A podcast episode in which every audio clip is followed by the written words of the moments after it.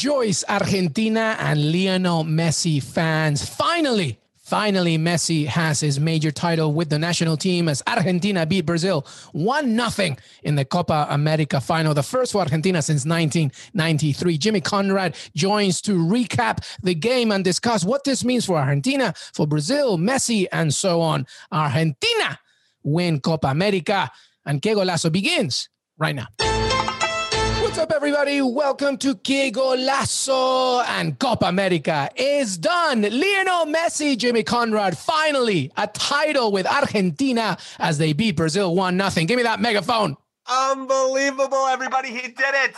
He's cemented his status as one of the greatest of all time, if not the greatest of all time. So, all you CR7 lovers, you're going to have to shush, shh, just for a little bit, just for a little bit. Just for tonight. Okay? just for tonight. And then you guys can get back after it. Well, this Copa America didn't really count because of COVID. And then, I mean, he still did it, even though he didn't necessarily perform to the level of Messi. And even though he missed a sitter to ice the game, not a sitter per se, but he was in a 1v1 situation where we a good chance. Yeah. But guess what? He's got the teammates that helped him get over the finish line and fair play to him. You can never win anything by yourself when you're in a team sport. And he finally had the players that did it. Rodrigo De Paul drop an assist, Di Maria, excellent finish. And what a defensive performance by Argentina, by the way. Brazil were flying on the attacking side of the ball throughout the whole tournament.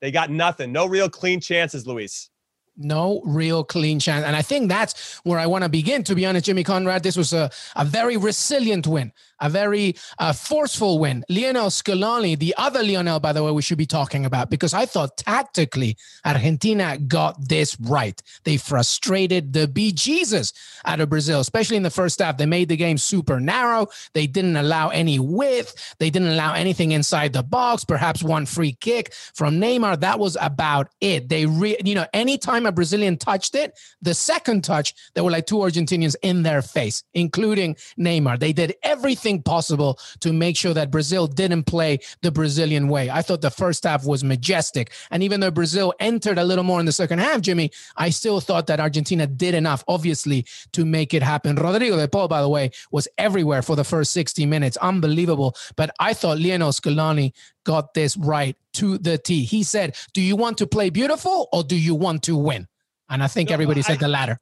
I agree with you. I think that Argentina came in with a game plan to break up Brazil's rhythm, to your point, to not allow them to establish any flow, to make Neymar drop deeper and deeper to go pick up the ball so that when he does get it, he's got to run through eight guys as opposed to picking it up closer to the final third and only having to get through, let's say, three or four players instead. So, yeah, the, the game plan was well executed by Argentina.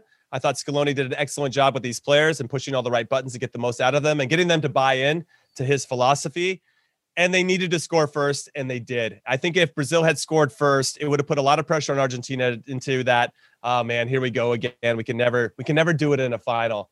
And by them scoring first, I think that took a lot of pressure off of them and put it all on Brazil. So not only was this an impressive performance for Argentina and obviously for Messi, monumental for him and his career and his legacy, but to do it at the Maracanã in Rio de Janeiro, the most famous stadium in Brazil, is also a little, let's say, bonus, uh, the, the, cherry on top to this victory. And a tribute to Diego Maradona, by the way, obviously, as the country continues to honor and mourn uh, his passing. Maradona, by the way, who never won Copa America, and to your point, winning in their own backyard, Brazil's own backyard, really does say something. By the way, Emiliano Martinez, how about a shout out for uh, for uh, Martinez? He made two tremendous saves, one from Richarlison and another one later on. I think it was from Gabigol, but uh, a really good performance throughout as well, especially from the penalty heroics as well against Colombia, right?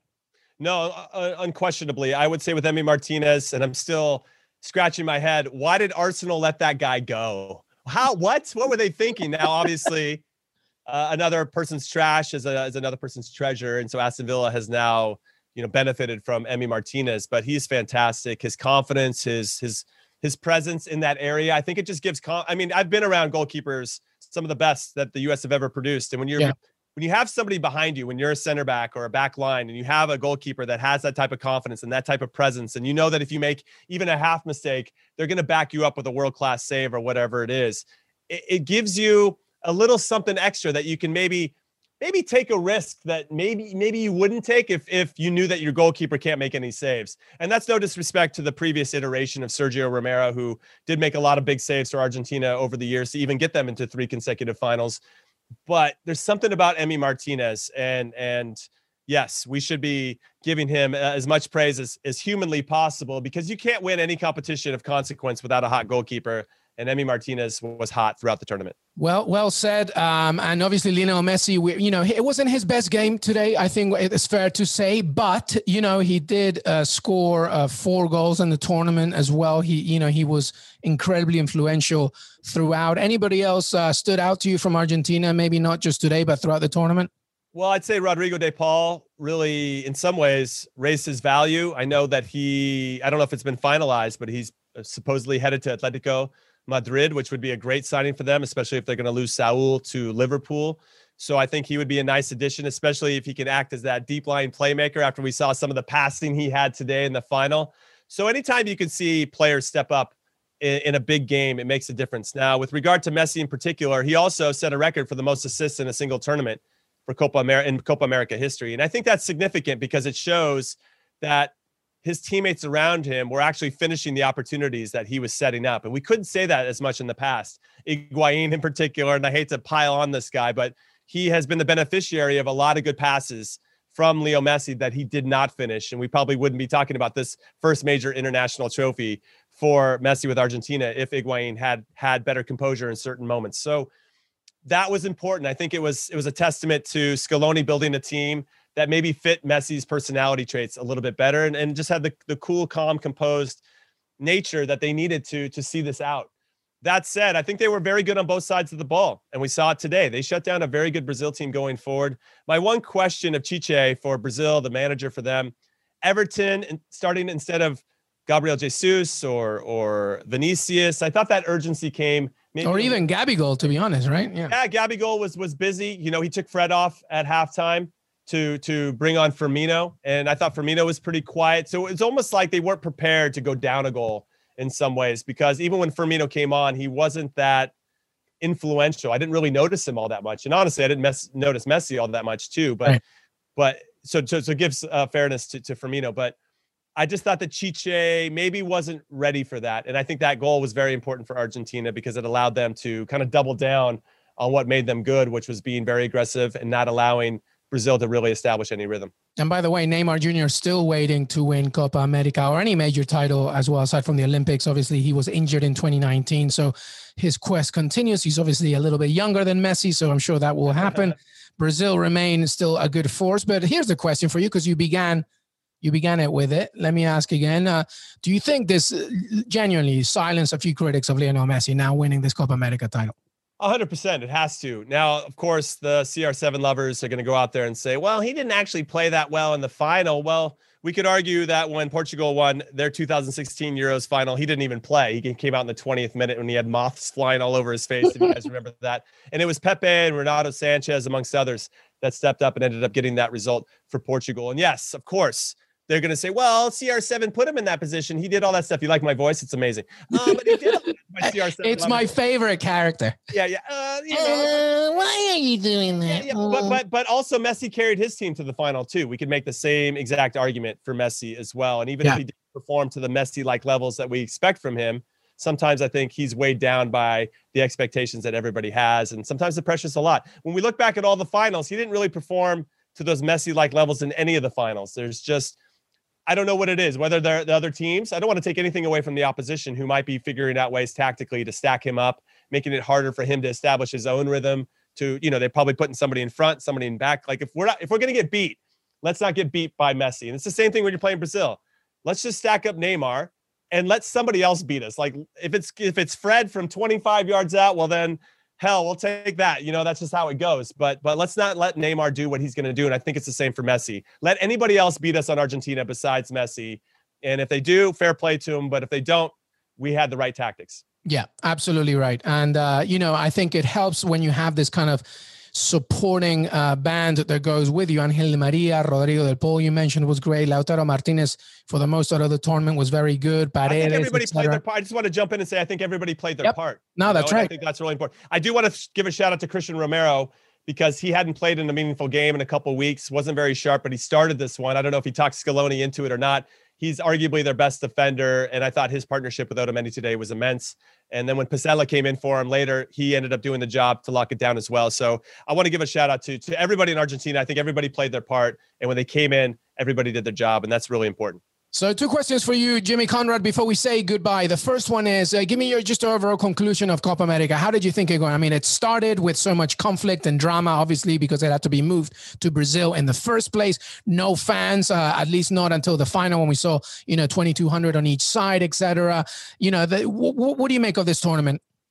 I would say one word history we saw history be made with Messi winning it, with Messi setting a lot of records on, on an individual level, and obviously with Argentina winning their first Copa America since 1993. We also saw what it means to have to be flexible with the tournament and the, logistics in, itself. It was supposed to be a combined tournament between Argentina and Colombia. Then it moved to just Argentina. Then it moved to Brazil, controversially.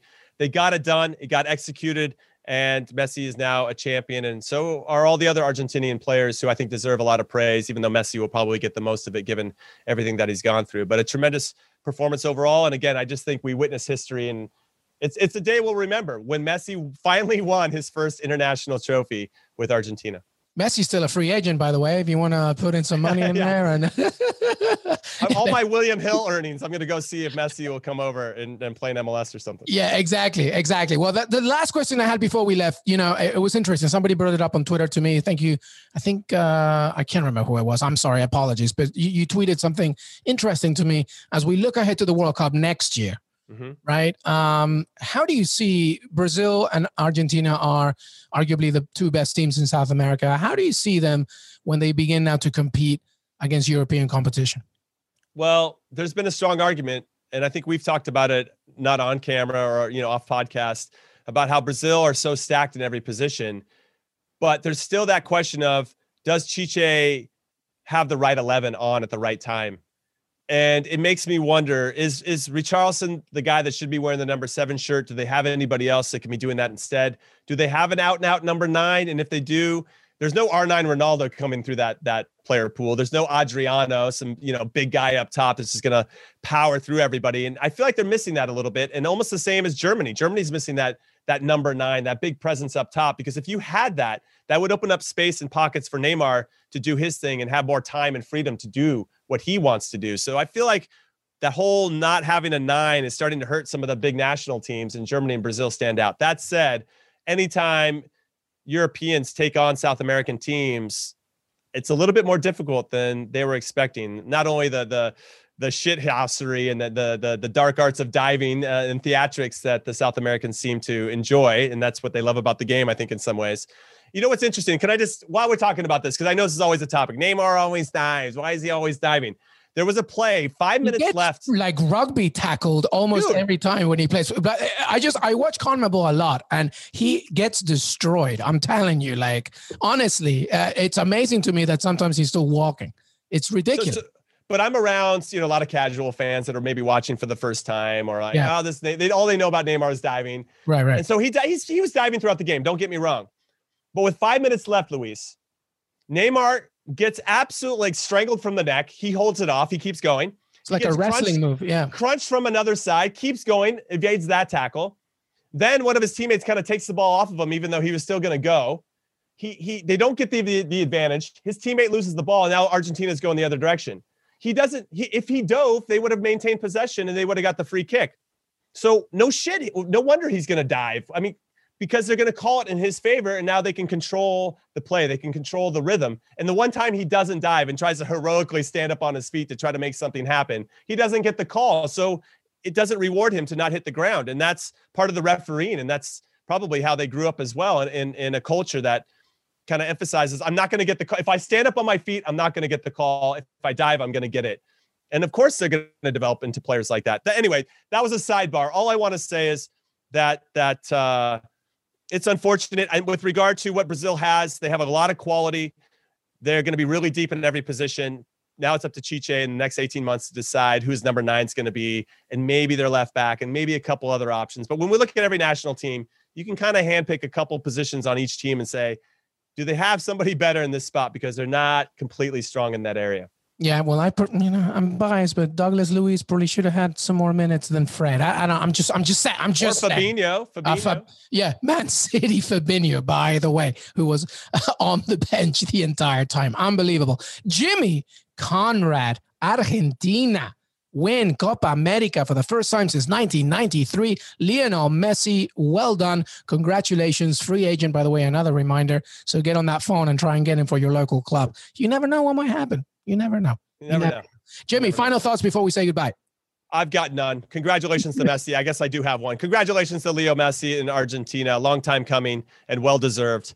And hopefully that'll quiet some of the who's the best of all time conversation. Thank you, brother. Jimmy and I will be back as well, by the way, after Euro 2020 final as Italy face England. So we'll be back very, very soon. Jimmy, thanks so much, brother. Thank you, LME.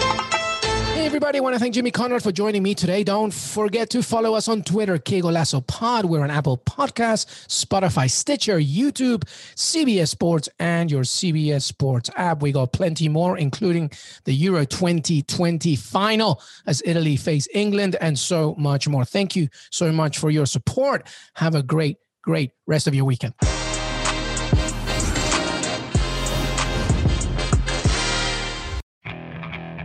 Okay. Picture this.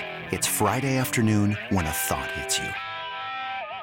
I can waste another weekend doing the same old whatever, or I can conquer it. I can hop into my all new Hyundai Santa Fe and hit the road. Any road. The steeper, the better.